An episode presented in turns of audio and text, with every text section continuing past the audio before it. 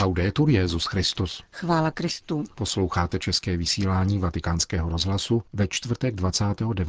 listopadu.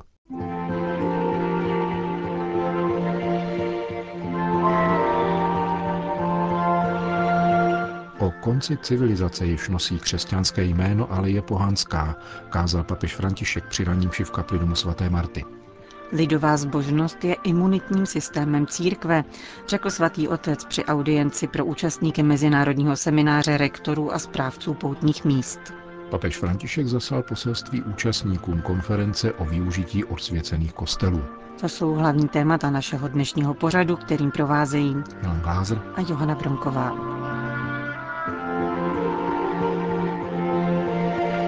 Zprávy vatikánského rozhlasu. Vatikán. Při raním v kapli domu svaté Marty komentoval papež ve své homílii obě liturgická čtení, která mluví o zániku a důvěře, porážce a vítězství. Konec světa a jednou i konec každého z nás je tématem, které nám předkládá liturgie tohoto týdne. Čtení z knihy Zjevení svatého Jana popisuje pád Babylonu, velikého města, symbolu mondénosti, blahobytu, soběstačnosti a moci tohoto světa, komentoval František. V dnešním evangeliu prorokuje Ježíš spustošení svatého města Jeruzaléma a svůj návrat na konci časů. V den soudu bude Babylon zničen vítězným zvoláním. Velká nevěstka, k níž Apokalypsa přirovnává toto město, bude souzena pánem, který ukáže jeho pravdu. Změnil se v obydlí démonů v brloch kde jakého nečistého ducha. Pod jeho velkolepostí je skaženost, jeho slavnosti předstírají štěstí. Jeho zničení bude násilné a nezůstane po něm stopa. Dei suonatori di cetra, di flauto di tromba non si udrà più in te. A hlas harfeníků, pěvců, pištců a trubačů se už v tobě neozve. Nebudou už žádné slavnosti. Žádný mistr jakéhokoliv řemesla se už v tobě neukáže. Protože nejsi městem práce, nýbrž korupce. Klepání mlína už v tobě nezazní, světlo lampy už v tobě nezazáří. Bude možná městem osvětleným, ale nebude zářit. Toto je skažená civilizace. Hlas ženicha a nevěsty se už v tobě neuslyší. Byla tam spousta párů, mnoho lidí, ale bez lásky. Spustošení začíná zevnitř a skončí, až pán poví dost. Přijde den, kdy pán řekne, dost bylo přetvářky tohoto světa. Toto je krize civilizace, která se považuje za hrdou a soběstačnou, diktátorskou a skončí takto. E Jeruzalém, pokračoval papež František, uzří jiný druh svého zániku, totiž zkázu nevěrné lásky. Nedokázalo rozpoznat lásku Boha v jeho synu. Po svatém městě budou šlapat pohané, bude potrestáno pánem, protože otevřelo brány svého srdce pohanům.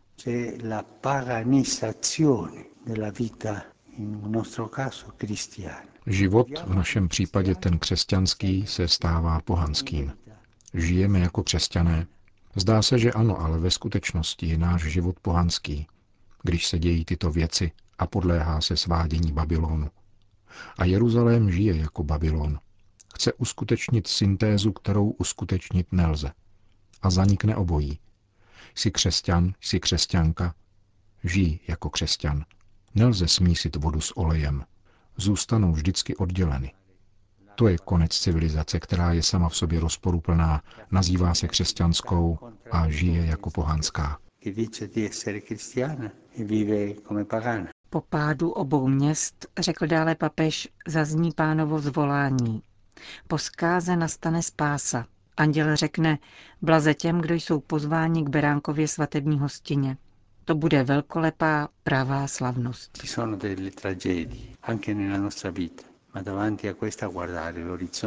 Tragédie existují i v našem životě, ale ocitneme-li se před nimi, hleďme k horizontu, protože jsme vykoupeni a pán nás přijde zachránit. Učíme se tak podstupovat zkoušky tohoto světa nikoli v úmluvě s mondéností či pohanstvím, které nás vede ke zkáze, nýbrž v naději, odpoutáním se od těchto světských a pohanských svodů, pohledem horizontu, doufáním v Krista, Pána. Naděje je naše síla. Jdeme vpřed. Musíme však prosit Ducha Svatého. La speranza è la nostra forza. Andiamo avanti. Pomysleme na Babylony naší doby, pokračoval papež. Pomysleme například na mocná impéria minulého století, která se zhroutila. A tak skončí také dnešní veliká města, tak skončí náš život, pokud půjdeme cestou pohanství. Zůstanou pouze ti, co svoji naději vkládají v Pána. S nadějí proto otevřme svá srdce a odvraťme se od pohanského života, kázal dnes Petrův nástupce v kapli domu svaté Marty. Vatikán. Naše poutní místa jsou po mnoha stránkách nenahraditelná, protože udržují při životě lidovou zbožnost, řekl papež František při audienci pro 600 účastníků Mezinárodního semináře rektorů a správců poutních míst. Jak dodal, lidová zbožnost je imunitním systémem církve, který ji před mnoha věcmi chrání. Jak velmi potřebujeme poutní místa na každodenní cestě církve. Jsou místem, kde se náš lid nejradši schromažďuje a v prostotě vyjadřuje svou víru podle různých tradic vžitých od dětství, zdůraznil svatý otec hned v počátku své promluvy. Položil pak důraz na tři aspekty poutních míst. Přijímání poutníků, modlitbu srdce a svátosti, především svátost smíření. Papež František předně upozornil, že poutní místa jsou stále častěji cílem individuálních a nikoli organizovaných poutí. Je smutné, když se stane, že při jejich příchodu není nikdo, kdo by se k ním obrátil se slovem přivítání a přijal je jako poutníky, kteří mají za sebou často dlouhou cestu.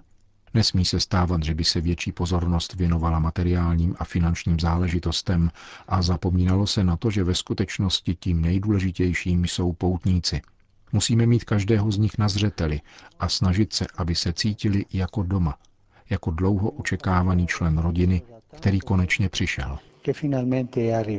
Papež připomněl také ty, kdo přicházejí na poutní místo kvůli jeho umělecké nebo přírodní kráse. Pokud jsou tito lidé přijímáni, jejich srdce se otevírá působení milosti. Přátelské ovzduší je může přivést k obnovení důvěry v církev, poznamenané možná dřívějším prožitkem lhostejnosti, dodal papež František.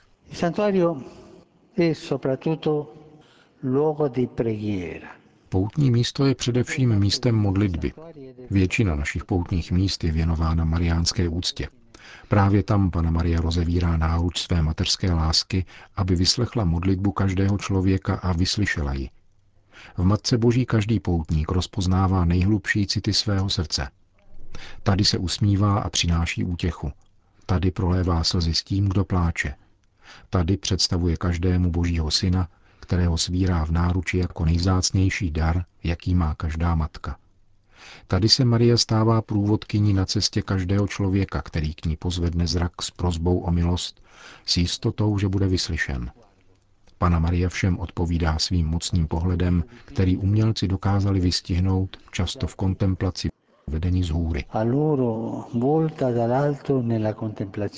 Modlitba a slavení svátostí dovoluje poutníkovi pocítit, že je součástí většího společenství, které ve všech koutech světa vyznává jedinou víru, dosvědčuje tutéž lásku a žije stejnou nadějí, pokračoval papež.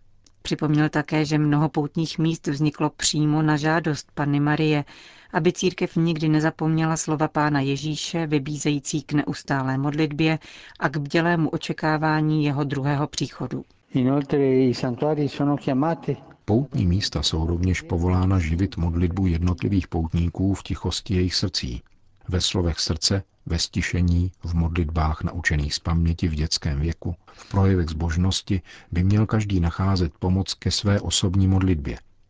Mnozí přicházejí na poutní místo prosit o nějakou milost a posléze se vracejí poděkovat za její obdržení. Často také za to, že dostali sílu a pokoj ve chvíli zkoušky.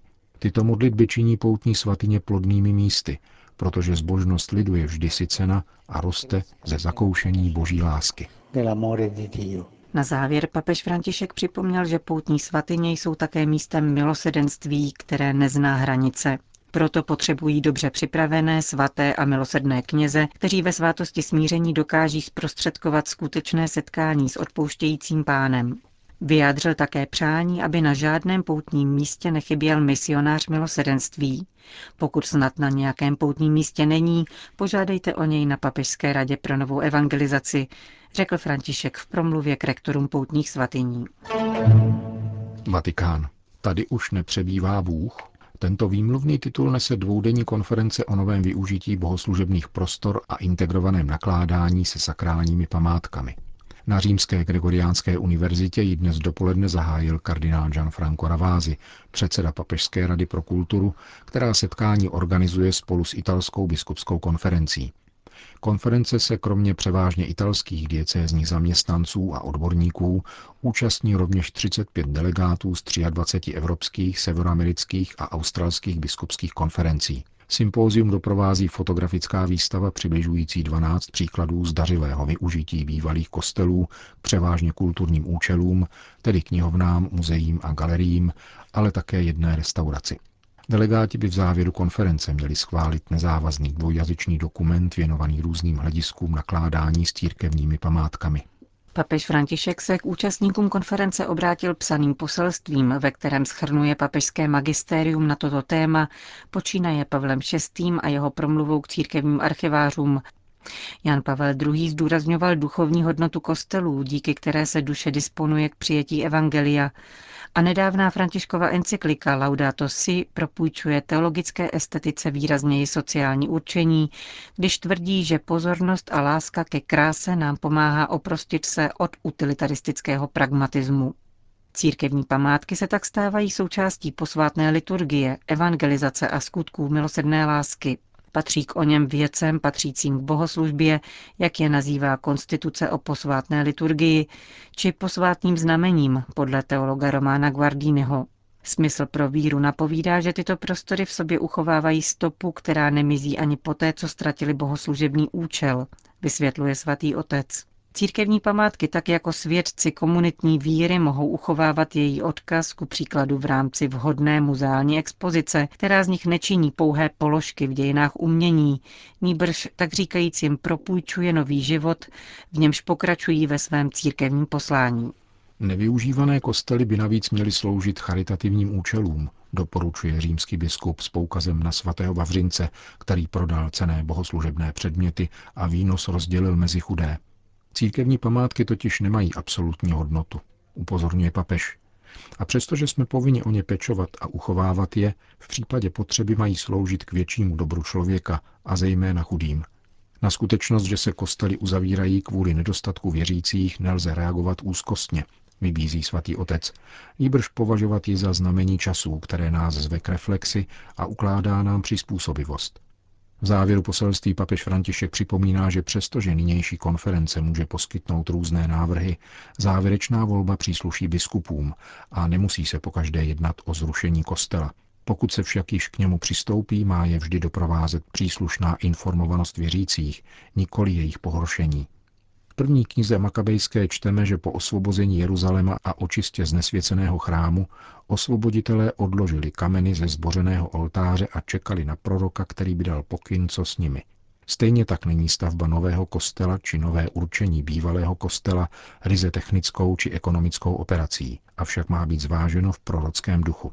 Prostřednictvím těchto staveb totiž působí svědectví o víře církve, které přijímá a docenuje pánovu přítomnost v dějinách napsal papež František účastníkům vatikánské konference o církevních památkách. Izrael. Židovským badatelům se podařilo identifikovat Pilátův prsten. Objeven byl sice už před 50 lety nedaleko Betléma, avšak teprve nyní zvláštní technologie umožnily rozluštit vyryté jméno. Podle profesora Danyho Švarce z Hebrejské univerzity je vysoce pravděpodobné, že prsten náležel pátému prefektovi Judeje, který je známý z evangelií. Pilát je totiž jméno, které se v tomto regionu vyskytuje velmi vzácně. V praxi není znám žádný jiný Pilát než onen z prvního století. Bronzový prsten byl užíván jako pečeť, a to buď samotným Pilátem nebo nějakým dalším vysokým úředníkem k tomu oprávněným. Jak uvedl deník Hárec, pro autenticitu nálezu mluví také skutečnost, že tento typ prstenu nosili členové třídy ekvitů, tedy jízdy římské armády, do níž patřil také Poncius Pilát. Končíme české vysílání vatikánského rozhlasu. Chvála Kristu. Laudetur Jezus Christus.